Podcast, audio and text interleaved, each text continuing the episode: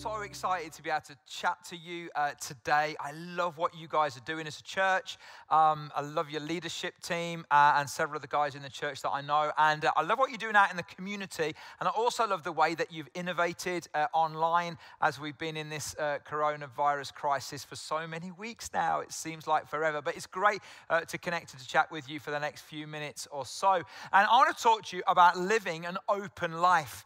And you might say, hang on a minute, we're in lockdown. You know, how can we live an open life? And maybe many of us are waiting for life to open up. And whether you're a person of faith or not, um, uh, you know, whether you're exploring faith, you might be thinking, yeah, that's all very well and good. When life opens up, then we'll live an open life.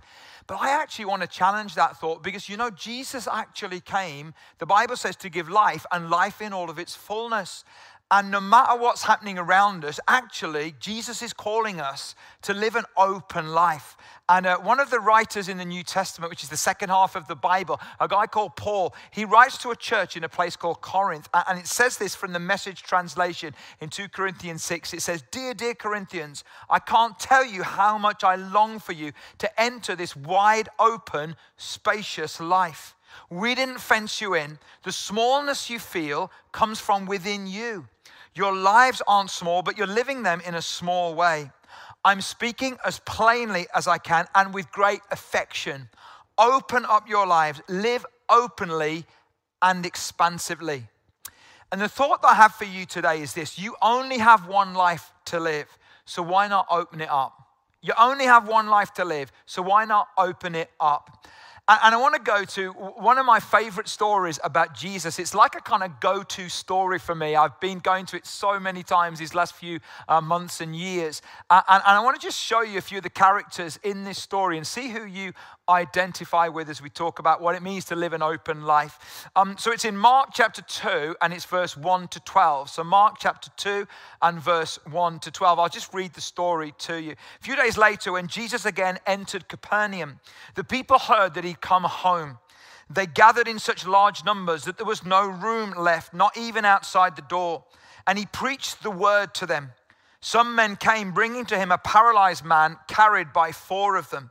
Since they could not get him to Jesus because of the crowd, they made an opening in the roof above Jesus by digging through it and then lowered the mat the man was lying on.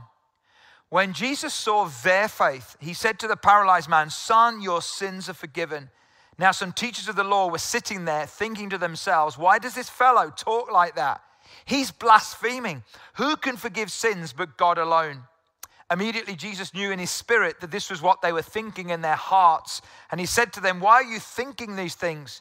Which is easier, to say to this paralyzed man, Your sins are forgiven, or to say, Get up, take your mat, and walk? But I want you to know that the Son of Man has authority on earth to forgive sins. So he said to the man, I tell you, get up, take your mat, and go home. He got up, took his mat, and walked out. Listen to this in full view of them all. This amazed everyone, and they praised God, saying, We have never seen anything like this. Let me just say a few things and introduce some of the characters to you. Firstly, this man was open. This man, the paralyzed man, lived an open life. And you might think, well, hang on a minute. Surely he didn't. His life looked locked down, his life looked closed. And his life looked locked down for two main reasons. Firstly, stigma. You see, to, to be a, a, man paralyzed like this, uh, there was a stigma. It wasn't just a physical thing he had to cope with, it was a social stigma. And so the people said, Who sinned here? Who did something wrong? Was it, his, was it him or, or was it or was his, his parents? So there was a stigma, but also there was a restriction.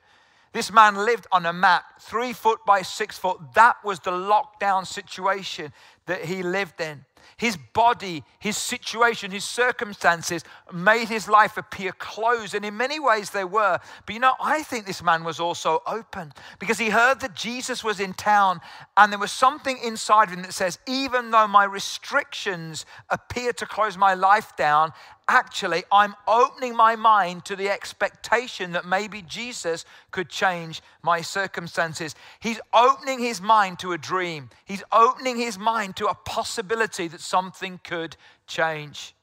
You know, I, I, come from a town called Halesowen, and, and some of you never even heard of Halesowen, have you? No, you haven't. In fact, when, when I say to people, where, where do you live? I say outside Birmingham, because everyone knows of Birmingham. We're about eight miles outside of Birmingham. Maybe, I don't know, maybe Dunstable feels like that. I've never been to Dunstable. Maybe you say outside Luton. maybe I've offended some of you. I don't know.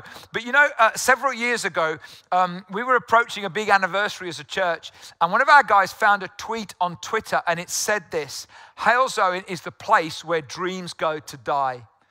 And you know what? When we read that tweet, we said, you know what? No way. We are not allowing that kind of statement about our town to close us and to restrict us. We want to live openly. So when we came to the celebration, we, we had hundreds and hundreds of people from our church and from the wider community for a community day. And we got loads of balloons and we said, hey, th- someone's written this, this tweet about Halesowen, but whether you're a person of faith and in the church or not, we don't believe that about our town. And we want to we want to get a different narrative going. So we encouraged everybody, whether they were a Christian or not, to write their dream for the town of Halesowen on, on a piece of card and we attached it to a balloon and we let literally thousands of balloons up in the air. And after that, in the next few months and years after that, we've seen God do some amazing stuff in and through the church and in and through the community. You see, because I think living an open life is about changing the narrative inside of our head. Yes, we're in lockdown, but that doesn't mean life is locked down because Jesus came to bring life and life in all of its fullness. And I know that you at the Com Church, you believe that for your community as well. No matter what other people might tweet or say about your community, you're not going to let that narrative shape you. And that is so, so important. But this man was also open, not just because he imagined a different future, but also he lived an open life because he asked for help.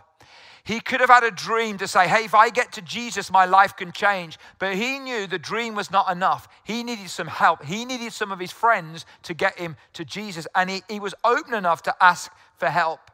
Closed people don't ask for help, open people do. And maybe if you're watching this right now, whether you're a Christian or not, maybe you know that there's a situation in your life and, and you know somehow inside of you Jesus can help, but maybe you need some other people to get you closer to Jesus. You know, I, I love this quote by a guy called Erwin McManus, and he said this Your greatest strength is not when you can prove that you don't need anyone. Your greatest strength is when you no longer have to prove you can do it alone. Guys, one of the most open things you can ever do is ask for help. I can't tell you how many times I have wept when I've had a married couple come into my office or, or in a coffee shop and they start talking to me and they start saying our marriage is in trouble. And as they begin to talk about it, I think, why didn't you come sooner? Your marriage is so far in trouble now, it's going to take a miracle to turn it round. And I just, I say to people all the time hey, weakness is not saying I need help. Weakness is pretending you don't need help.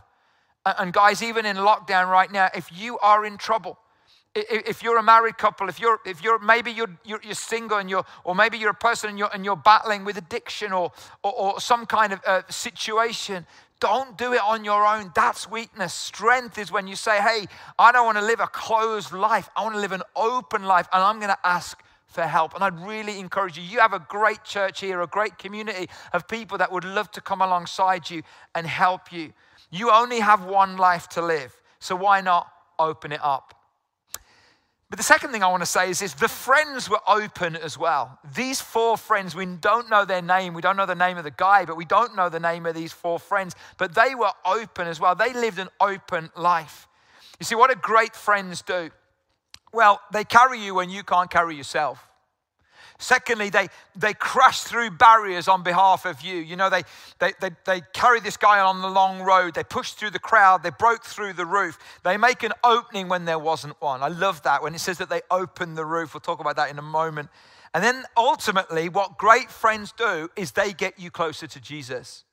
You know, I want to say to you guys if you're a follower of Jesus, you know, make sure that you have some great friends in your life because great friends always take you closer to Jesus, not further away. And you know, if you have a friend who's not a believer, then you want to take that friend closer to Jesus, don't you? Because you love that friend and you want the best for them. And you know that a relationship with Jesus is the best thing for them. But maybe you have a friend who's going in a dangerous direction If you have a friend that you care about going in a dangerous direction, challenge them, encourage them to walk closer to Jesus. You know, sometimes I think we don't speak because we value the friendship more than we value the friend. I want you to open up. Open people find ways to open the way to God for their friends. Open people find ways to open the way to God for their friends. And they carry their friend to Jesus and they realize that they can't get in. The, the, people are too big. There's too many people. Not the people are too big. I mean, there might have been big people there as well. But there there was too big of a crowd. And so they can't get through. And I can imagine one of the four, maybe the one with the gift of leadership, saying, okay, boys, we need an idea. No idea is a bad one. Let's have some ideas. And then maybe the younger one, the one with tattoos, says, I know, let's go on the roof and let's make a hole in the roof and lower him down. Maybe the leader said, Well, you know when I said no idea is a bad idea? That's a bad idea. But anyway, they went with it and they went, Can you imagine the scene? There's Jesus talking, maybe, maybe like I am right now, sitting here and, and just imagine that as Jesus is talking to this crowd in the room, in the house, there's a few flakes of something fall on his head and he looks up and he, and he sees a finger poking through a hole in the roof, and it's like a comical scene. And, and then that gets a little bit bigger, and, and the finger becomes uh, a few fingers, and it becomes a fist, and then it appears, and there's a face appearing, and then there's four faces appearing, and then there's a paralyzed man on a mat being lowered. I mean, that messes church up, doesn't it, guys? I mean, we all think it, we all know what to do. We all think it's all, you know, we've got it all sorted. And all of a sudden, there's a hole in the roof and a paralyzed man is dropped. And all of a sudden there's mess and there's chaos. Can I just say, where there's life, there's always mess. Where there's life, there's always mess. And, and I don't mind the mess if it's life. And as this guy is dropped down, these four friends, the Bible says that Jesus looked at them and he saw their faith, not the faith of the man, but the faith of the four friends, bringing their friend to the feet of Jesus. And I love that. And it says, um, it says, uh, so they dug a hole in the roof. They made an opening. That's what open people do. They make an opening to get their lives, uh, to get their friends to the feet of Jesus. The New King James Version says, when they broke through. Come on.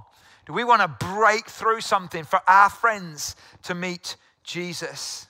and they took a risk. They took a risk, and it's so important that we take a risk. You know, one of, one of the questions have you ever taken your kids out for a long drive? And one of the questions that you ask your kids before they get in the car is this Come on, tell me, what is it? Yeah, have you been to the loo? Uh, and where we're from in the black country, we have a phrase. I don't know whether this is, is down for you southerners or not, but we, whenever we say, Have you been to the loo? If they say, I don't want to go, then we always say, Have a try have a try. We always say that. In fact, in our church, that's language that we use. You know, we, we say, hey, let's have a try. Let's take a risk. Let's have a go. And um, that's why um, uh, five years ago, when we had a fire that destroyed our auditorium, and, and then we had that whole tweet thing, and Halesowen is the place where dreams got to die, and we said, no, it isn't. Coming off the back of that, you know, we went into, to become a multi site church. We're now one church in four locations, including one overseas, and we didn't know how to do that. We still don't in lots of ways, but we're just having a try. We don't want to live closed lives, we want to live open. And ultimately, what makes our heart beat is we want our friends who don't know Jesus to be brought to the feet of Jesus so that they will get a relationship with him. So I want to say something to you. I want to ask you two questions. Do you have friends like this? You show me your friends, I'll show you your future. Do you have friends that get you closer to Jesus? Or maybe some of your friends are pulling you further away. And, and then here's this Are you a friend like this? Are you a friend that wants to get your friend closer to the feet of Jesus? Guys, we've got an amazing opportunity, even in lockdown, to live open lives. And I know because I watch what you guys do online, you're doing some amazing stuff. But I want to encourage you, Com Church, invite as many friends as you can to tune in. We have never had an easier time to invite friends to church as we have now online. We've seen some amazing stuff with people. In fact, um, I'm filming this just after I've um, done a, a, talk for us for a live stream here at our church. And, and, just as I finished, I had a text from a guy in the church, a businessman, and he said, uh, and he sent me a screenshot uh, that he just had on his phone, and it's from his HR manager at work who he'd invited to church. And she says, I've tuned in every week and I'm loving it. And God is moving in my life. It's so good. We had a message from a lady that said, uh, Online church has given me a row behind the back row. And now I hope that I can move a few rows forward. And every single week, we've had people connected in like you have, Guys, this is the season. If you've got friends that you care about, the biggest thing that we can do, the best gift we can ever give them, is an invite, maybe so that they could meet Jesus. You only have one life to live, so why not open it up? But thirdly, there's some other characters in this story, and they were the leaders, and the leaders were closed. Their mindset was closed, their expectation was closed. And you could tell that because of the interaction between Jesus and these leaders. The Bible calls them scribes and Pharisees. You know, the problem with closed minded people is that often their mouths are open. You know, that's the problem with closed minded people. Their mouths are always open, you know, and you see it on social media. And uh, we live in a social media world that seems to be shouting a lot right now at the moment. And you know, and often you, you, you can see that in closed minded. But unfortunately, it's true that in churches sometimes we can be closed in our mind as well. And Jesus challenges these scribes and Pharisees because they're taking him to task over what he's doing and over what he's saying, and they're not seeing the person. They're not seeing the need. They're not seeing the humanity. They're not seeing the, the mission that God has to restore all people to himself. And in another uh, book, the, the, book of John, um, uh, it says that Jesus said to guys like this, You diligently study the scriptures because you think that by them you possess eternal life. These are the scriptures that testify about me, yet you refuse to come to me to have life. You see, what religious people do is, is they talk about life, but they don't have the life. And it's like something happens to their heart. It's like concrete is poured over their heart. And what religious people do who have closed minds is it's like um, that, their hearts are so hardened that they watch but they don't engage. They observe but they don't invest. They look only looking to find fault. And guys, I, I want to say to you, closed minded people often think that they're open, but they're not. And we see that in our secular culture as well, but we also see it in the church. And sometimes closed minded people, what they do is they fight the wrong battles. The film X, X Files, there was an old film, and, and, it ended up with a declaration at the end. And, it, and, and the declaration was this fight the future. I think that's a terrible declaration. I don't think we should fight the future. I think we should fight for the future. And you know, and I think, I think, guys, at the moment, and I want to say to you, Com Church, I, I just believed as I was praying for you that, as well as, as a personal word for some of you, I think there's something for you as a whole church. In this season, while we're in lockdown, while you're having a try, while you're experimenting, while you're trying to, to do new things, don't close in on that. Don't allow yourselves just to kind of go back to the old normal because I think God doesn't want us to go back to the old normal. I think He wants us to stay open. I think there's some treasures in the darkness of lockdown that we're experiencing. And when we begin to, to think about and reimagine and, and, and, reframe what church should look like, don't let's try and go back just to the old. Let's take the good things from the old, but let's stay open to all that Jesus wants for us for the new. Maybe in this season of lockdown, God is wanting to open us to new ways of thinking, to open our lives, to open our minds, to open our expectations for the future. You know, you only have one life to live. Why not open it up? Why not open it up? And then finally, I want to say this man who was restricted, who was in stigma, who was paralyzed, who in many senses lived a lockdown life, he had an openness because he could dream. He had an openness because he could ask for help. And at the end, this lead, this, this, this guy was living an even more open life. The Bible says he walked out in full view of them all. You see, when we live open lives, guys, then what God does is He opens our life up even more, and that becomes a testimony to the world around us. The answer to any dimension of our life that is closed is an encounter with Jesus Christ. Jesus said, I have come that you'd have life and life in all of its fullness, even in lockdown. In your marriage, God wants to open up your marriage in your health situation, God wants to open up His healing. Even if you're not healed physically, God wants to open up something to you. You know, one of my heroes, um, Christian heroes, is a lady called Joni Eareckson Tada. In fact, I had the privilege of playing the piano. I'm a musician for her many, many years ago.